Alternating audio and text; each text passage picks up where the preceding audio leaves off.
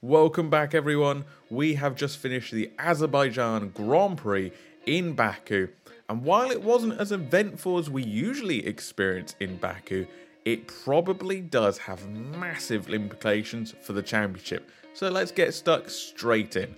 As usual, we'll start with qualification. And we actually saw a bit of a comedy of errors in Q1. Stroll crashed multiple times uh, within a single lap somehow. Uh, he crashed into the barriers once, his car appeared fine, and then he crashed into the barriers again just to, you know, ruin the car a little bit more. So he was naturally out in Q1. Uh, we uh, out in Q1 also. We had the two Williams as standard these days, and also the two Haas, which isn't very standard these days.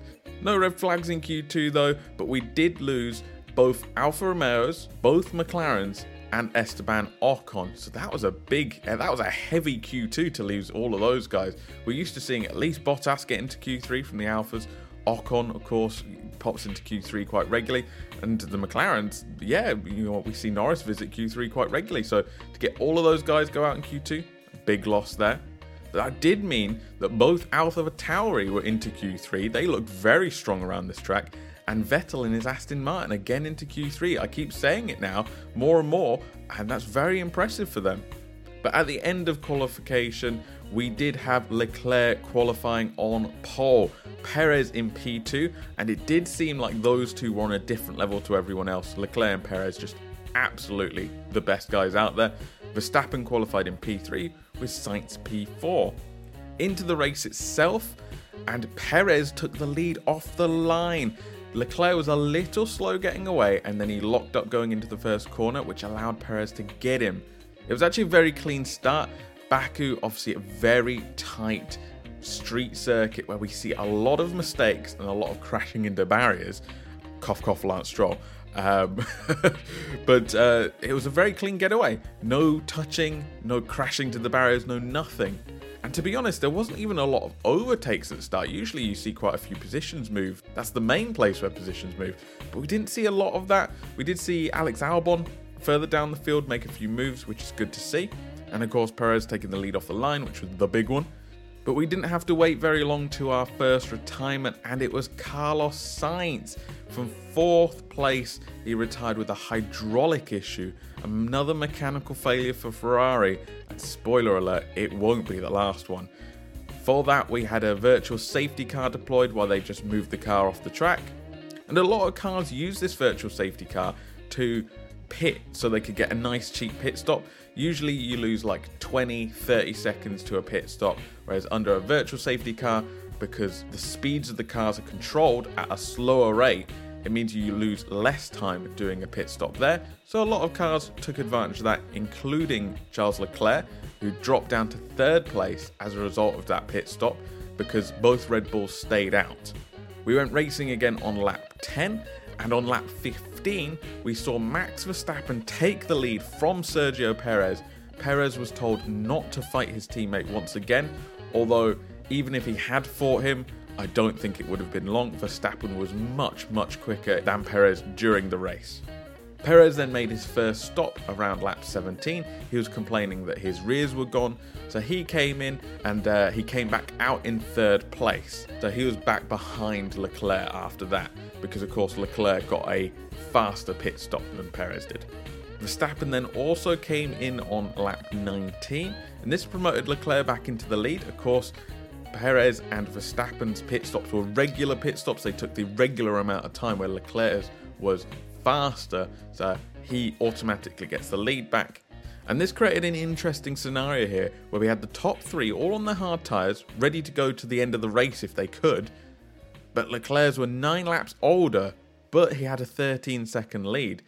So was that nine lap difference gonna stretch enough out, or was Verstappen and Perez gonna get that 13 second lead down? But we never got an answer to that question, unfortunately, because on lap 20, Leclerc had a engine failure on track. Both Ferraris retired with mechanical problems in this race.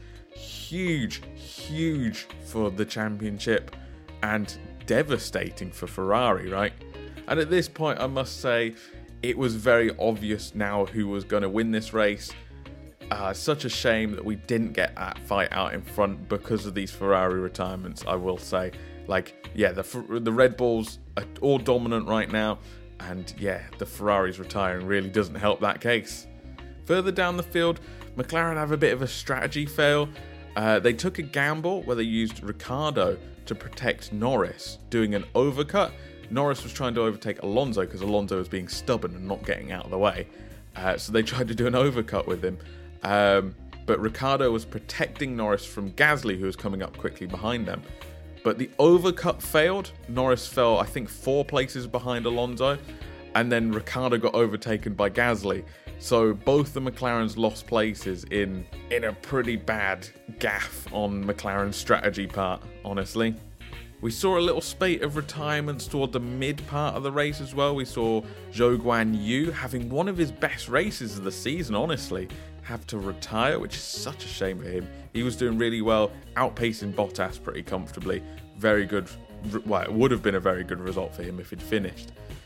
We also saw Magnussen retire on lap 33. He had another engine issue. So, out of the four retirees at this point, all four of them were Ferrari powered.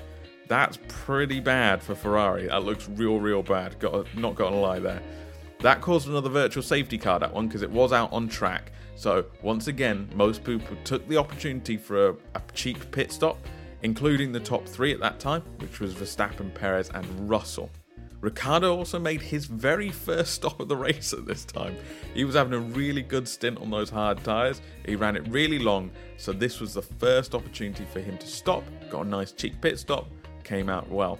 Curiously, though, both Alpha Tauri stay out so they get track position. They're up to fourth and fifth at this point, but both sets of tyres have done 20 plus laps. They are the hard tyres, but they've done 20 plus laps already. So it's kind of like a sitting duck situation. And we kind of saw that immediately, honestly. Hamilton gobbled up Tsunoda very, very quickly, and then he was just chasing down Gasly for that fourth place. He did eventually get Gasly on lap 44, so at that point, Mercedes looked really good if you just looked at the finishing positions. Third and fourth for Mercedes with the car they currently have. Good finishing positions now. Tsunoda, who also had a really good race, both him and Zhou were having fantastic races, best races that I've seen them have in a little while. He had a curious incident. It looked like his DRS flap had split down the middle, uh, so he was ordered to fix it. Obviously, that's a huge danger to the driver and the car. So they were ordered to fix it. Uh, so he came into the pits and they just put gaffer tape on it. You know, gaffer tape solves all problems. Uh, and he was able to go out again. I thought they were going to retire the car. Uh, you know, the commentary theme said they were going to have to retire the car, but no, he carried on going with just all this gaffer tape over his rear wing. So worked out for them, I think. But at the end of the race, it was the predictable Red Bull 1 2. Verstappen wins from Perez in P2. Perez actually comes home with the fastest lap, so well done to him and Russell takes the final podium position. He's just always there, ready to capitalize on somebody else breaking down. That's how he gets his podiums, right? And he's got another one here. Gasly gets a really, really great result for AlphaTauri in fifth place. That's the best I've seen them do in a while now. Vettel also really good for Aston Martin, sixth place for them. A double point score for McLaren, a double point score for Alpine, and we're starting to see a bit of a better picture for the midfield now that we're getting a few races in. But the championship is starting to look a little bit clearer now, isn't it? The season started with Red Bull having their reliability issues, but now it's Ferrari who are struggling, and Red Bull are simply running away with it, even to the point now where Perez has moved up to second in the Drivers' Championship and Russell is closing in on Leclerc for that third place in the Drivers' Championship as well. It's clear Ferrari have a very, very quick car, but they need to get on top of these reliability problems very quickly, just like Red Bull did in the early part of the season. They need to turn it back around. Otherwise, this is going to be a very quick championship. What did you guys think of the race? Was there anything you picked up that I may have missed? Let me know in the comments. Let me know over on social media at Race Report Pod. We'll be doing this all over again for the next race in Montreal, Canada. So stick around, subscribe, all that lovely stuff, and I will catch you in the next one.